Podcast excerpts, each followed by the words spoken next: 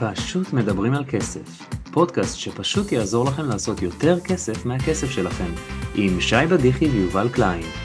הפודקאסט בחסות מוניטור, עושים אופטימיזציה לגדילה הכלכלית שלכם.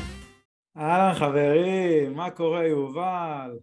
אהלן שי, מה קורה, מה העניינים? מעולה, אתה יודע איזה פרק היום? קודם כל זה פרק חגיגי, כי אנחנו מחליפים קידומת, זה פרק 30, נתחיל מזה. אז אה, לא, לא סתם, אפילו כתבו עלינו שיר, הילד בן 30 יש לו חום גבוה, ולכן פה ה... אה, זה לא תקופה לדבר על חום לאנשים, זה לא תקופה טובה. האמת שלא, אבל זה ככה מה שקפץ לי לראש. אז אה, טוב, היום אנחנו גם פרק 30 וגם הולכים להשתמש במספר הטיפולוגי 30, הולכים לדבר על השקעות, נדל"ן, בסכומים של 300 אלף שקלים. שאל אותי למה דווקא 300 אלף שקלים. למה דווקא 300 אלף שקלים? טוב שאתה שואל, כי הרבה מאוד אנשים פונים אלינו בזמן האחרון ואומרים לי שי יש לי 300 אלף שקלים, יובל יש לי 300 אלף שקלים, אנחנו לא יודעים מה לעשות איתם. עכשיו אנחנו בפרק הפודקאסט, אנחנו לא יכולים כרגע לדבר על כל עולם ההשקעות, אנחנו ניתן טיפין טיפין בפרקים אחר, שונים ומגוונים. אז היום החלטנו לעשות קצת איזושהי קרן לייזר, שהיא לא כזאת לייזר כי זה עולם די רחב, אבל איזושה, איזושהי קרן על, על עולם ההשקעות אה, של נדל"ן, מה אפשר לעשות עם 300 אלף שקל בנדל"ן. כאשר אני, מישהו אומר לי 300 אלף שקל בנדל"ן, הדבר הראשון שעובר לי בראש, מה זה, זה, זה מעט מאוד כסף, מה כבר אפשר לקנות ב-300 אלף שקל, אני, דירה בתל אביב זה, זה כמה מיליונים, אבל אה, יש מה לעשות, אז בואו בוא, בוא נבחן ביחד ונבין. זה, אני רוצה רגע להתחיל ולומר שבעצם 300 אלף שקלים זה מספר מצוין בשביל אה, להשקיע בנדל"ן. זאת אומרת, ממה שאני מכיר, למעשה יש מעט מאוד השקעות נדל"ן שאי אפשר לעשות ב-300 אלף שקל באופן מפתיע. אה, כל שאלה של אה, איך, ששאלו את, ה, את המחבל המתאבד, מה למדת בקורס מחבלים? אז הוא אמר לוקיישן, לוקיישן, לוקיישן. אז אחת כמה וכמה שאתה מדבר על, על נדל"ן. אז יאללה, בוא נתחיל. מעולה. אז, אה, אז בואו נתחיל דווקא מנדל"ן בארץ. אז למעשה נדל"ן בארץ אה, אפשר לא פשוט, אבל אפשר לרכוש גם ב-300 אלף שקלים. אז אה, הלכנו ויצאנו, עשינו בדיקה. נכנסנו ליד שתיים ורצינו לראות, כרגע אנחנו מדברים על מצב ראשון שאנחנו לא לוקחים הלוואה, לא לוקחים מינוף, לא לוקחים משכנתה, אנחנו בדרך כלל נגד אה, לא לקחת מינוף, אבל אה, נניח יש לכם רק 300 אלף שקלים, מה אפשר לעשות עם זה? אז נכנסנו ליד שתיים, מצאנו בערך 30, אה, 30 ומשהו דירות בחיפה, בירוחם, בטבריה, בית שאן, כל מיני אזורים כאלה שאפשר לקנות ב-300 אלף שקלים. חשוב לציין שיש עוד הוצאות נלוות, אז תמיד זה יצא טיפה יותר, אבל, אבל זה אפשרי, אם רוצים אה, להיכנס לעולם הנדל"ן זה אפשרי, אבל אה, אם תשאלו ככה את יובל, יובל מה אתה חושב על לקנות דירה ב-300,000 שקלים? אני אגיד על זה שתי דברים, קודם כל לא, לא לעשות את זה, כדי שזה יהיה יותר אה, ברור וחד, שדירות במחירים האלה, אמנם יש, כן? אמרנו, יש, מצאנו כמה עסקאות כאלה, אבל בדרך כלל דירות במחירים האלה, וכנראה יש שם משהו בעייתי. אגב, זה משהו, זה כלל שהוא בינלאומי. לראות אם יש איזה, אה, לצורך העניין, אם אתם אה, בודקים שוק שרוב הדירות בו זה, לא יודע מה, מיליון שקלים, ופתאום אתם רואים איזה שתיים, שלוש עסקאות ב-200-300 אלף שקל, אז אה, אין כסף חינם. משהו קרה שם, ובמיוחד לחבר'ה שפחות מתמחים בזה, לא כדאי בכלל להיכנס לזה. אני אומר, גם החבר'ה שמתמחים בזה יודעים כבר לא להיכנס לבעיות האלה. אז, אז באופן כללי, דירות ב-300 אלף שקלים בישראל, זה היה אגב, כן, עד לפני כמה שנים היה אפשר למצוא הרבה יותר עסקאות כאלה, וזה גם היה יותר רלוונטי, כן, בפריפריה וכולי, אבל, אה, אבל והיום זה באמת הרבה יותר אה, מאתגר עד 300 אלף שקלים. אני לא רואה מצב, גם לא בקריית שמונה, בדימונה ובאילת, שיש עסקה ב-300 אלף שקלים שתהיה שווה את זה. יכול להיות שיש, באמת יש יוצא מן הכלל וצריך להיזהר. אוקיי, אז אה, ככה קיבלתם תשובה של שמאי מקרקעין, עכשיו תעשו עם זה מה שאתם רוצים. אוקיי, אז בואו בוא נתקדם. אנחנו הרי כמובן יודעים שדירה, אה, לפחות בישראל, זו דירה שאנחנו משתמשים במינוף, מה שנקרא OPM, other people money, משתמשים בכסף של מישהו אחר, אז כמה שאנחנו ניקח משכנתה, ואם זה דירתכם היחידה, זה פעם ראשונה שאתם קונים דירה, או, או קניתם ומכרתם, כלומר אין, אין ברשותכם עוד דירות, אתם יכולים לקבל 75% מימון, ולכן מה שרוב האנשים עושים, הם אומרים אוקיי, יש לי 300 אלף שקלים, אני אכפיל בארבע, אני אגיע למיליון 200, וזהו, אז אני יכול לחפש דירות במיליון 200. לפעמים אפילו הם אה, ככה מותחים עוד את, ה... את הפופיק ואומרים, אה, קצת קופצים על הפופיק ואומרים, יאללה, גם מיליון 250 אה, הולך. אז אני אומר קודם כל, רגע, בואו נעצור ובואו נראה מה גבולות הגזרה האמיתיים שלנו. כי אם יש לכם 300 אלף שקלים, אתם לא יכולים לקנות דירה במיליון 200, אוקיי? זה, זה לא כל כך אפשרי. הסיבה לכך שזה אחלה שסגרתם עם, ה, עם המוכר על אה, מחיר של מיליון 200, אבל, ולקחתם משכנתה ויש אה, עמלת פתיחת תיק, נכון? גם אם אתם עובדי בנק וביטלתם אותה, נניח. עכשיו אגב אה, רוצים להוריד את, את עמלת פתיחת התיק, רוצים להוריד את זה למשהו מינימלי, שינוי שהולך לבוא בקרוב. מעולה, זה מה שנקרא לטובתנו. ויש לכם, אולי לקחתם יועץ משכנתה, זה יעלה לפחות כמה אלפי שקלים, אוקיי? ומתווך יכול לעלות גם אה, עשרות אלפי שקלים. אז אנחנו כבר, אנחנו כבר נכנסים פה לעוד סכומים שהם מעבר ל, לרכישה עצמה של הדירה, וכבר נכנסתם לדירה, אם עשיתם איזשהו מיקוח, כנראה שלא הכל מושלם בדירה, אולי תרצו לשפץ, אולי תרצו לרענן את הדירה, לנקות את הדירה אפילו, גם זה עולה כסף, תיקחו, תיקחו לכם עורך דין, כל הדברים האלה עולים כסף ולכן אה, אני, אני אומר אל תכפילו בארבע ותגידו זה הגבולות גזרה שלי. אה, תכפילו בארבע תראו זה המקסימום שאפשר להגיע אליו ותמיד תיקחו פחות. אוקיי? אני אגיד לך מה אני עושה אגב עם החבר'ה שלי. אז בדרך כלל אנחנו מורידים איזשהו סכום. זה יכול להיות חמישה אחוזים מהמחיר דירה המשוער זה יכול להיות איפשהו בטווח של 30 עד 50 אלף שקלים, בסדר? שזה בדרך כלל מספר, אה, מספר אה, שיכול לעבוד. אה, ואז בעצם אם יש לכם 300 אלף שקלים והורדתם 50 אלף שקלים, אז נשאר לכם 250. זה המספר שאפשר להכפיל בארבע. זאת אומרת, קודם להוריד מההון העצמי את, הוצא, את ההוצאות הנלוות, שזה נע בין 30 ל-50 אלף שקלים, תחליטו אתם כמה שמרנים אתם, ואז תכפילו בארבע, תגיעו למספר, במקרה הזה אתם תגיעו בעצם לדירה במיליון ארבע מאות, שדירה במיליון ארבע מאות, יש דירות על גבול אה, בת ים תל אביב שאפשר לקנות היום במיליון ארבע מאות. וזה כבר מספרים, אה, מיליון ארבע מאות זה כבר מספר שכן אפשר למצוא בלא מקום, לא מעט מקומות בישראל, זה לא דירה חדשה מקבלן, אף אחד לא ישלה את עצמו, זה כבר דירות, זה כבר דירות רציניות. סליחה, לא בזה, במיליון שקלים, לא מיליון ארבע מאות. אז תתקן אותי, שי, אם אתה רואה שאני פספסתי במאה אלף שקל. אז... רציתי לתקן, אבל היית בשוונג. אז במיליון שקלים, זה עדיין יש, גם בבת ים, שזה מרכז הארץ, בטח בלוד. אה, רמלה. ברמלה ובאזורים טיפה יותר פריפריאליים, אה, ואפילו בדירה בזה, דירה בהנחה, לדעתי יש עכשיו הפרויקט אה, של דירה בהנחה בכרם שלום, לדעתי, בתל אביב, זה, זה פחות או יותר הטווח, זה מיליון וקצת, אז זה כבר, אז זה כבר נכנס, אז, אז זה לגמרי אפשרי. מעולה, אז, אז ראינו שאנחנו, קודם כל ב-300,000 שקלים אנחנו יכולים לקנות או ממש בפריפריה אבל ב, באזורים שיהיו יותר קשים וגם יש עסקאות מאוד בודדות כאלה אה, קשה למצוא.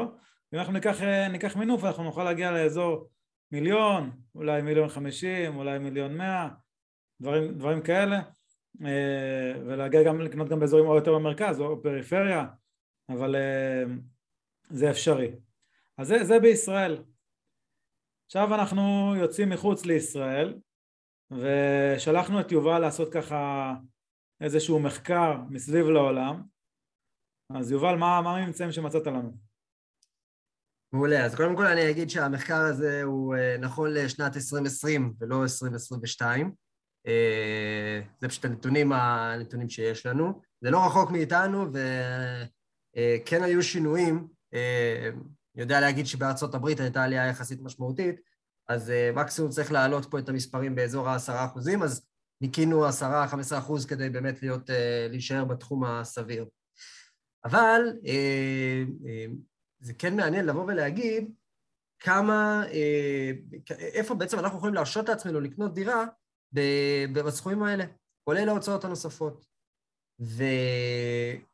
והסתכלנו על דירות של 50 מטר רבוע, שבעצם 50 מטר רבוע בהרבה מקומות בעולם זה משהו סביר. לא בכל מקום אפשר למצוא דירות כאלה, אבל בהרבה, בהרבה ערים בעולם 50 מטר זה דירה מאוד מאוד סבירה. אה, קטנה אמנם, אבל סבירה. ו, ותתפלאו לדעת שכמעט בכל עיר תוכלו למצוא בסכומים האלה דירה כזאת. אה, אז סתם אני מסתכל פה על אה, כמה אופציות, אז באתונה אפשר למצוא דירת באזור ה-40-50 מטר, שהיא דירת חדר, אפשר למצוא בסך הכל 100, 180, 100, כתוב 186 אלף שקל לדירה, לקבל תשואה של 5.7 אחוז. ואפשר בסלוניקי למצוא אה, דירה ב-275 אלף, סליחה, זה נע בין, אה, בין 100 וקצת ל-270 אלף. זאת אומרת, זה אפשרי. אה, בעיר לייפציג בגרמניה, 290 אלף. בוקרשט, אפשר למצוא בין 160 ל-230 אלף שקל. זאת אומרת, זה הכל בשקלים, אני אומר. אפילו בליברפול אפשר למצוא סינגל כזה, בניין טורי, מי שמכיר, כן? בניינים, בתים טוריים בסכומים האלה, ב-200 אלף שקל וקצת. יש פה קייב, מניח שהמחירים שם קצת השתנו עכשיו, אז אולי לא שווה לדבר עליהם, ליבנו איתם לחלוטין. ולנסיה, בספרד, 250 אלף שקלים, אפשר למצוא דירה. שוב, אני מזכיר, זה דירות קטנות, אבל זה גם לגמרי אפשרי. ובארצות הברית, כמובן שאפשר למצוא סביבות ה-200 אלף שקלים, לגמרי אפשר למצוא דירות, כאשר התשואות ינועו מאזור החמישה אחוזים, במיוחד שאנחנו מדברים על דירות קטנות, ינועו מחמישה אחוזים ועד, ועד אפילו 16 אחוז בארצות הברית. ש-16 אחוז זה נשמע אמנם הרבה, אבל צריך לזכור שספציפית בארצות הברית גם העלויות תפעול יותר גבוהות, זאת אומרת, היחס בין הברוטו-נטו הוא הרבה יותר משמעותי, ולכן אנחנו כן נקבל איזשהו נרמול של המספרים. עכשיו, משהו חשוב להגיד על הנושא הזה של לקנות דירה להשקעה בחו"ל, שכמו שהבנתי זה מאוד אפשרי, אז אני אומר לכם שאני הסתובבתי למשל בדייטון בארצות הברית, באוהיו, וראיתי שם דירות למכירה ב-5,000 דולר. בתים, מה זה דירות? וילה, כן? קרקע, וילה, משהו שבישראל היינו קונים אחד כזה לכל אחד מהילדים בשנייה, אם היה בכלל, לא משנה איפה, כן? אפילו אם היו תוקעים את זה על, על גבול סוריה, היינו קונים בדקה אם היה הדבר הזה, אז שם יש את זה בשפע. צריך לזכור שכן צריך לקחת בחשבון שלא בטוח שזה שתקנו, זה אומר שהערך יעלה ושיהיה לכם למי להשכיר. יכול להיות שאתם תקנו איזה משהו שהוא סוג של פיל לבן, שבעצם אתם קונים ורק התפעול יעלה לכם יותר והעסקה היא הפסדית. זה יכול לקרות. זה יכול לקרות בהרבה מאוד ערים, זאת אומרת, הרבה פעמים הדירות, העסקאות שהן זולות מדי, ולא סתם זולות מדי, זה אנשים שמנסים להיפטר מהנכס, כי, כי הוא כל כך גרוע. ולכן לא להתפתה ולקנות את הדירות הכי זולות. צריך למצוא את הדירות הזולות על הטווח היקר שלהן, אבל ב-300,000 שקלים זה לגמרי ריאלי, בלא מעט מקומות בעולם. והתשואות, בגלל שהתשואות על הדירות הזולות והקטנות יותר, תשואות, מסחר דירה אני מדבר, תשואות יותר גבוהות, אז זה יכול להיות מאוד מאוד רווחי, כמובן שאנחנו מזכירים שאם הסיכון, אם הסיכוי עולה הסיכון, זאת אומרת תשואה יותר גבוהה, זה אומר סיכון יותר גבוה, הסיכון יבוא לידי ביטוי בבעיות שיש בנכס ומצריך יותר תחזוקה, בשכר דירה שלא תמיד נצליח להשכיר את הנכס, ואז פתאום הבית, הבית שלנו יהיה יותר, ריק לתקופה יותר ארוכה, בסוחרים בעייתיים יותר, שאולי יהרסו לנו את הנכס, או שלא ירצו להתפנות ולא ישלמו לנו, זאת אומרת, יש לא מעט בעיות שעלולות לצוף לנו בעסקאות הזולות, אז זה לגמרי אפשרי, ואנשים עושים את זה בכל העולם, גם אני עושה את זה. מעולה, אז בעצם דיברנו על להיות אונר, להיות בעלים של דירה או של בית, ובחו"ל, זה לגמרי אפשרי בהרבה מאוד מקומות, אה, מחוץ גם לכותלי ישראל. מעולה, אבל יש, יש עוד, עוד דרכים להשקיע בנדל"ן אה, אה, מחוץ לישראל, או אפילו, אפילו הייתי אומר בישראל, אולי נגיד רגע מילה על זה, יש עולם שלם של קרנות חוב. קרנות חוב למעשה זה שאני לוקח כסף ואני מלווה אותו בדרך כלל איזשהו יזם איזשהו פרויקט אה, כזה או אחר. אז בישראל אה, יש מספר חברות מצומצם יחסית שעושה את זה.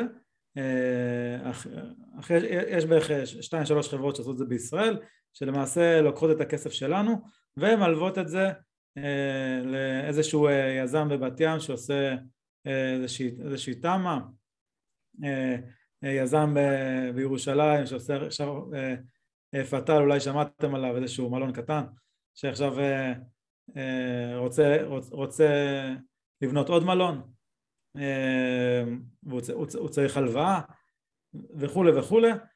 אז למעשה יש קרנות בישראל שמה שהן עושות הן לוקחות את הכסף שלנו שמות את הכל בקרן אחת לוקחות את זה מהרבה משקיעים משי, ממשה, מחיים ומתחילות להלוות לכל מיני יזמים כאלה ואחרים והכל בכותלי ישראל. זה קרנות חוב בדרך כלל שמדברים בישראל. כאשר אנחנו יוצאים מחוץ לישראל, או אולי אני אגיד עוד שנייה אה, נקודה, הקרנות האלה, הסף כניסה שלהם, המינימום כניסה זה בדרך כלל בין 100 ל-150 אלף שקלים, כלומר ה-300 אלף שקלים אנחנו יכולים להיכנס אפילו ליותר מקרן אחת.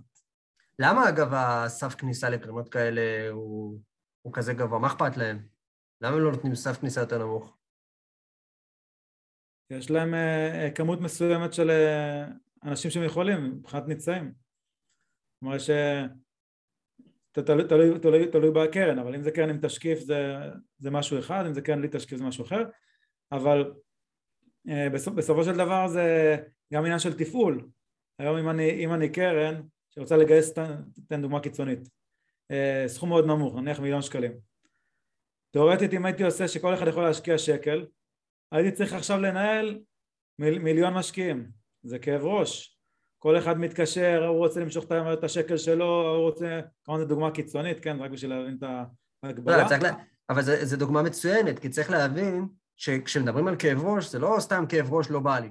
זה כאב ראש, זה עכשיו אה, אפילו טלפון של אה, חמש דקות, זה, זה עולה כסף. כן, מישהו צריך לעמוד ולדבר עם הטלפון, ולהוציא את המיילים, זה עולה כסף. והכסף הזה בעצם פוגע בכדאיות העסקה. אה, ולכן במקרה של, אה, כי אני לא יודע אם חוק הנצאים חל על, אה, על השקעות חוב. לדעתי, ויכול להיות שאני טועה פה, ויכול להיות ששווה שנבדוק את זה לפעם הבאה, אבל... לא, אם, אם, אם, רוב הקרנות הישראליות שאני כן. דיברתי קודם הם תשקיף. אה, אם זה תשקיף, אוקיי, אז אם זה תשקיף, אז ממילא אין את הגבלת ה-35 נצאים, אבל אין ספק שהרמה התפעולית שצריכה, שצריכים להגיע פה בעיקר למשקיעים, זה גם ידוע שככל שהסכום כניסה יותר נמוך, ככה המשקיע עושה יותר כאב ראש. כן? זה, זה, זה כמעט יחס, אה, אה, יחס ישיר ביניהם. והכאב ראש הזה, שוב, זה לא ממקום של סתם לא נוח לי, זה ממש מייצר עבודה, והעבודה הזאת מתומחרת, ואז זה פוגע בעסקאות עצמן, ואז הופך את זה ללא כדאי. לכן רף כניסה הוא, הוא יותר אה, גבוה גם בהשקעות אה, חוב. בהשקעות הון, שתכף נדבר עליהן, זה, יש כבר חוקים, אה, גם, גם, פה דיברנו על זה שיש תשקיף, זה אומר שכל אחד יכול להשקיע, זאת אומרת, אין הגבלה של כמות המשקיעים. השקעות הון, שזה, שזה בלי תשקיף, זה גם מוגבל ל-35 אנשים. אז כן, אז, מי שנקפוץ להשקעות הון, אז יש גם השקעות חוב שהן ב, הם, הם בחו"ל, שהן בדרך כלל הם לפרויקט ספציפי, ברוב, ברוב המקרים. כלומר, יש איזשהו פרויקט הפרויקט הזה אה, גייסנו כמות מסוימת של אנשים, לרוב עד 35 ניצאים אה, ו... ועכשיו המשקיעים עצמם משק... משקיעים כולם באותו פרויקט. עכשיו אותו פרויקט יש את, יש את הבנק, לרוב אנחנו נרצה להשקיע בפרויקט שיש איזשהו בנק שגם שם כסף, הבנק ישים סדר גודל של 70% מה, מהעסקה בריבית כזו או אחרת, שלושה אחוזים, שלושה אחוזים וחצי נכון להיום, יכול להיות גם ארבעה, אולי טיפה יותר, אבל זה פחות או יותר הסדרי גודל, לא הסדרי גודל שמשקיעים מקבלים, והקרן חוב עצמה לרוב תנוע סדר גודל בין שמונה לעשרה אחוזים סדרי גודל, אה, שזה אומר שאנחנו הלווינו כסף ליזם ספציפי, לפרויקט ספציפי, זה יכול להיות בנייה של בניין, זה יכול להיות uh, תפעול של בניין קיים עם סוחרים, זה יכול להיות uh, מספר בתים פרטיים בשכונות שונות אפילו שלתפעל את כולם ולהשכיר, uh, uh, אולי הם כבר מושכרים, זה יכול להיות מולטי פמילי כזה או אחר, זאת אומרת בסוף איזשהו פרויקט או, או קיים uh, או, או, או כזה ש, שבונים או דרוש שיפוץ ויש לנו איזשהו חוזה קבוע, זה לא תשואה מובטחת, אלא זה ריבית מובטחת בחוזה, אוקיי? כלומר הריבית היא קבועה. עכשיו צריך להבין שאנחנו יודעים שאין דבר כזה, הרי באמת תשואה מובטחת, לכל עסקה יש סיכון סיכוי, אז uh, צריך להבין מה, מה, מה הסיכונים ב, ב, בכל השקעה, אז בהקשר הזה זה הלוואות שבדרך כלל נקראות הלוואות מזנים, אוקיי? אז uh, יובל אתה רוצה להסביר ככה על המשמעות של המילה מזנים? ראית שזה מציע, אני רוצה, זה, ראית שזה עומד לי על המזנין, קומת המזנין זה קומת הביניים אה, בבניינים, והלוואת מזנין זה הלוואת הביניים לעסקאות. זאת אומרת, זו הלוואה הממוקמת בין ההון העצמי של היזם אה, להלוואה הגדולה שבדרך כלל הוא מקבל מהבנקים או מהגוף המוסדי שמממן. כאשר רוב העסקאות בעצם יש בערך 70-80 אחוז ממומן על ידי איזשהו בנק או על גוף גדול בריביות מאוד טובות, עוד אה, סדר גודל של 20 אחוז, אה, שוב, המספרים משתנים מעסקה לעסקה, אבל 20 אחוז ממומן על ידי עסקה, הלוואת מזנין, ו-10 אחוז זה בעצם ההון העצמי, פחות או יותר. מעולה. אז, אז אנחנו יודעים שחשוב לנו להבין זה מה, מה שנקרא את הסדרי עדיפויות, כלומר, במקרה שעסקה לא תצליח, תמיד הבנק יקבל את הכסף לפנינו, כי לבנק יש פריורטי, יש עדיפות גבוהה מאיתנו. אחר כך יבואו משקיע חוב, ויש יש להם את העדיפות השנייה. בקומה הבאה, כמו שאמרנו, שדיברנו בקומות, אז למעשה זה המשקיע ההון, אלה שלוקחים את הסיכון הכי גבוה, אבל אין להם אה, ריבית קבועה בחוזה, אלא הם לפי הצלחת העסקה. אם העסקה מצליחה מאוד, הם מצליחים מאוד. אם העסקה מתרסקת, הם מתרסקים, אוקיי? כאילו, בוא נגיד זה, בוא נגיד את ה... הם יפסידו, הם יפסידו לפני, לפני אה, משקיע החוב ולפני הבנק. משקיעי ההון זה שותפים של היזם לכל דבר ועניין. הם נכנסים בשותפות עם היזם, אם הוא מרוויח אז הם מרוויחים, אם הוא מפסיד הם מפסידים. הם שותפים, הם הופכים להיות כמו היזם עצמו, רק, ש, אה, רק שהם לא צריכים לעבוד בזה ואין להם יכולת קבלת החלטות, אבל חוץ מזה הם שותפים אה, מלאים של היזם. לגמרי. אז הפרויקטים, הפרויקטים האלה אה, יכול להיות, כמו שאמרנו, מולטי פמילי, שאני אגיד במשפט, זה בדרך כלל איזשהו מבנה, לרוב מעל חמש דלתות, יכול להיות גם עשרות דלתות, יכול להיות גם מאות, אוקיי? בארצות הברית, כאשר יש רק אונר אחד, אין פרצלציה, כלומר לא חילקו את כל דירה למישהו אחר, אלא בכל, בכל דירה, בכל דלת, יכול לגור מישהו אחר, יכול להיות חוזה שכירות נפרד, אבל יש בעלים אחד שהוא של כל הקומפלקס הזה, של כל המתחם, זה יכול להיות בניין אחד, זה יכול להיות מספר בניינים וכל זה יקרה מולטי פמילי אחד.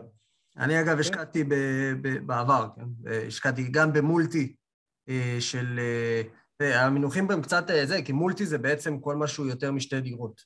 בסדר? זה ההגדרה של מולטי. יש דופלקס ויש מולטי, מולטי זה יותר משתי דירות, כאשר מעל, עד ארבע דירות מוגדר כרזידנציאל, כלומר מגורים, מעל חמש, חמש דירות ומעלה זה נקרא קומרשל, כלומר, אומנם זה למגורים, אבל זה כבר, זה כבר מסחרי, כן? זה כבר נכס שהוא, שהוא נחשב מסחרי, כי בדרך כלל כבר חברות, בדרך כלל חברות מחזירות בו, ואז מגדירים אותו כקומרשל, זה בעיקר דופק את מי שמנסה לקחת הלוואה, כי, כי משכנתה לדיור זה עד ארבע יחידות דיור, מעל הח... בחמישית זה כבר נהיה בעיה, אני יודע, יש לי בעיה כזאת.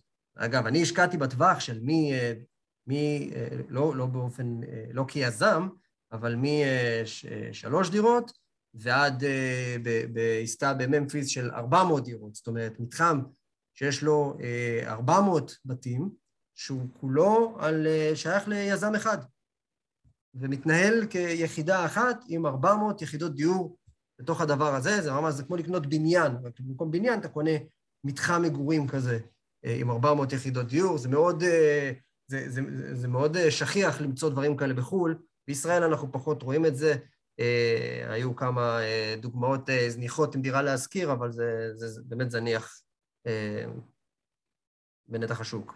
אגב, לא דיברנו מקודם על אה, נקודה שיכולה להיות מעניינת, בהשקעות חוב מול השקעות הון, זה הנושא של המס.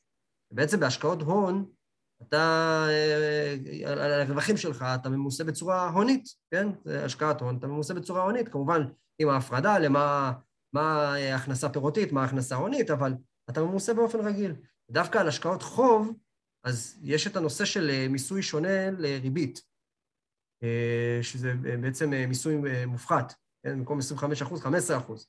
זה ככה איזשהו יתרון שיכולים לקחת בחשבון. אז זה תלוי, תלוי על איזה סוג, יש גם כאלה שהם רווח הון, למשל הקרנות ישראליות הן בדרך כלל ממוסות רווח הון, לא, לא כמו אגרות חוב. נכון. אז אני רוצה רגע לעצור רגע ולסכם מה דיברנו. דיברנו על איך, איך, איך להשקיע באמצעות 300 אלף שקלים, שאז שואלים אותנו המון בעולם השקעות הנדל"ן, דיברנו על נדל"ן בישראל, בעיקר בפריפריה, דיברנו על נדל"ן אה, שכאשר אנחנו לוקחים מינוף ולוקחים משכנתה, שאפשר גם להגיע ל, לאזורים של אה, מיליון או מיליון מאה, מיליון חמישים, סדרי גודל, אה, דיברנו על רמלה, לוד, כל מיני אזורים כאלה, יש עוד הרבה מאוד אזורים כמובן, שאפשר להשקיע בהם. אה, דיברנו על, דיברנו על חו"ל, על המון המון אזורים, בין אם זה לייפציג והזכרנו בהרבה מאוד ערים. ו... ודיברנו כמובן על, על השקעות חוב גם בישראל, שחלקם עם תשקיף, שמפוזרות על הרבה מאוד נכסים כאלה ואחרים, בין אם זה התחדשות עירונית, תמ"א, בנייה של מלון, מלון וכולי וכמובן השקעות חוב בחו"ל, בדרך כלל זה, זה השקעה להלוואה לנכס ספציפי. רגע, אבל בעצם, שאני חושב שזה לא הזכרנו את קרנות נאמנות. מה עם הקרנות נאמנות? אז רגע, קרנות נאמנות זה בכלל לא, אתה היית בפרק מה שנקרא, קרנות נאמנות זה בכלל ב, בשוק ההון. למה? אין אה, קרנות נאמנות בנדל"ן? אז רגע, אז, אז, אז, אז אני אסביר. אוקיי. Okay. כשאנחנו דיברנו על קרן חוב, אם אני רוצה להגביל את זה לעולם אה, של שוק ההון, אז זה קצת דומה לאג"ח. זה קצת דומה לאיגרת חוב. איגרת חוב בסוף אה, אנחנו מלווים כסף או לממשלה, אוקיי? או לחברה ספציפית, אם זה קרן חוב קונצרנית. אנחנו מקבלים ריבית שידועה מראש, נמצאת באיגרת, באיגרת החוב, זה גם סוג של אה, אה, קרן חוב, רק שהאיגרת חוב בשוק ההון היא שכירה, זה יכולה, אנחנו יכולים להחליף ידיים, היום אני מחזיק באיגרת, מחר אתה מחזיק באיגרת, מחרתיים משה מחזיק באיגרת וכל הדבר הזה גורם לתנודתיות מאוד גבוהה, אה, גבוהה יותר גבוהה פחות, תלוי באיגרת, אבל זה יכול לגרום לתנודתיות.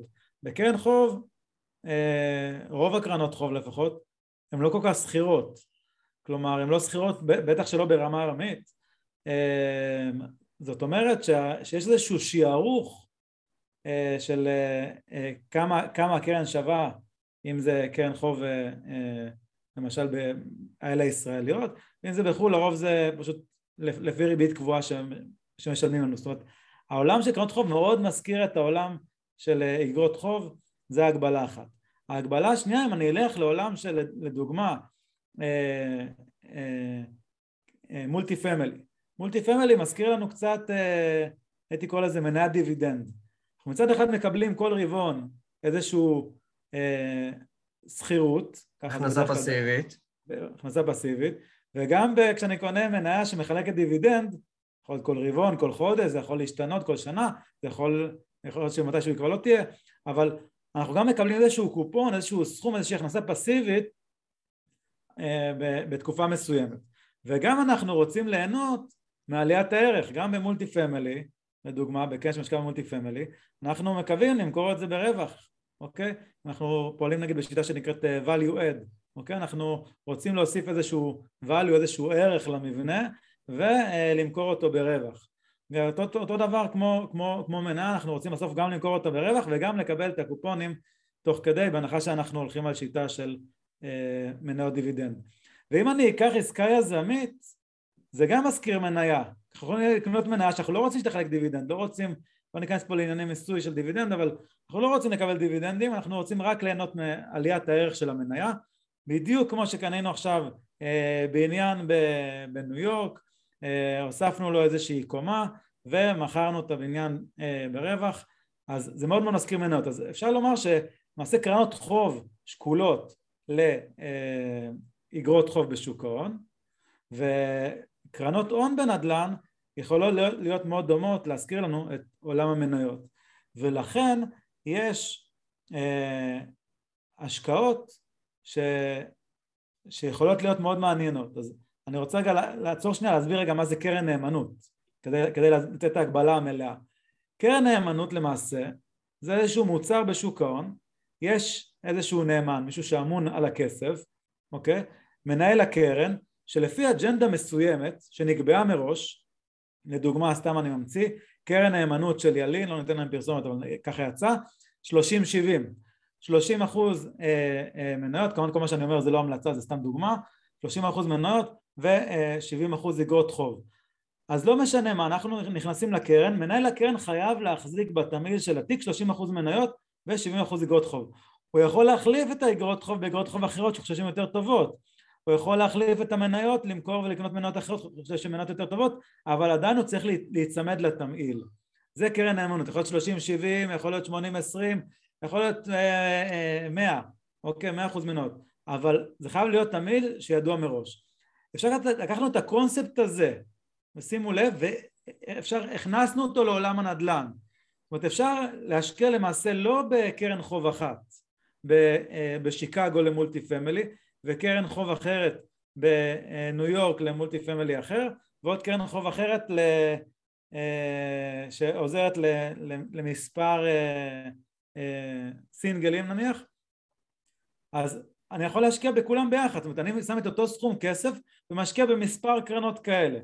אוקיי ובאותה מידה אני יכול להשקיע גם עם אותו סכום כסף לבזר אותו על מספר אה, קרנות הון אז אני יכול ליצור למעשה סוג של קרן נאמנות רק בעולם הנדל"ן, עם היתרונות שיש לנדל"ן, עם היציבות שיש לנדל"ן, עם התשואות שיש לנדל"ן, עם הסיכונים גם שיש בנדל"ן, אבל אני, אני מפזר את זה בצורה כזאת שאני מוריד משמעותית את הסיכון ויכול לבחור לי תמהיל כזה שבוחרים אותו מראש, כלומר מראש אנחנו בוחרים, הקרן סתם אני ממציא לדוגמה, משקיעה ב-70% קרנות חוב, אני מקבל דיבידנד שוטף מ-70% מהכסף ששמתי מכל מיני מדינות אה, למשל בארצות הברית ו-30% מהכסף ששמתי יהיה מושקע בקרנות שהמטרה שלנו לעשות אקזיט כדי לתת לי בסוף, בסוף התקופה את הבום, את הקצפת הזאת שמגיעה מנדל"ן שאנחנו כל כך רוצים אותה, את האקזיט, אוקיי?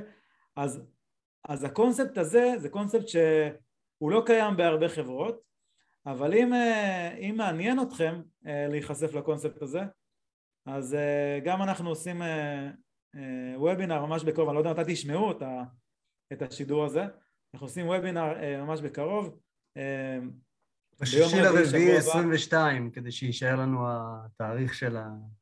יום רביעי 22 לחודש, 22 ב... שישי לרביעי 22. חודש יום רביעי. אה, שישה באפריל 2022, אבל גם אם אתם לא, אם תשמעו את זה הרבה אחרי ועדיין זה אותם להיחשף לקונספט הזה, תגיבו לנו בתגובות, תיצרו איתנו קשר ואנחנו אה, נדבר איתכם על זה אחרי. מעולה, אני חושב שהיה סופר מעניין היום, סופר מרתק. מרגיש לי שאנחנו צריכים לעשות עוד פרק שלם רק על הנושא של אה, רכישת דירה להשקעה בכל מיני מקומות בעולם. מרגיש לי שיש שם בשר וניקח את זה לתשומת ליבנו. אה, תודה רבה, שי, על ההסבר המורחב. נראה אותך בקרוב. יאללה, אנחנו נסיים אה, כל פרק כמו כל פרק. בשתי מילים מאוד מאוד חשובות, שאנחנו מקווים שתעשו אותן. צאו להשקיע. להשקיע. ביי חברים. יאללה חברים, נתראה בפרקים הבאים, ובאמת תצאו להשקיע, תשקיעו בחוכמה, תגיעו לנו פה בתגובות, אה, תשאלו אותנו שאלות, תגידו לנו על מה אתה רוצה שאנחנו נדבר, ואנחנו כבר נדאג לכם לפרק עם מלא תוכן, מלא עניין, ונתראה בפרקים הבאים. Bye. Bye.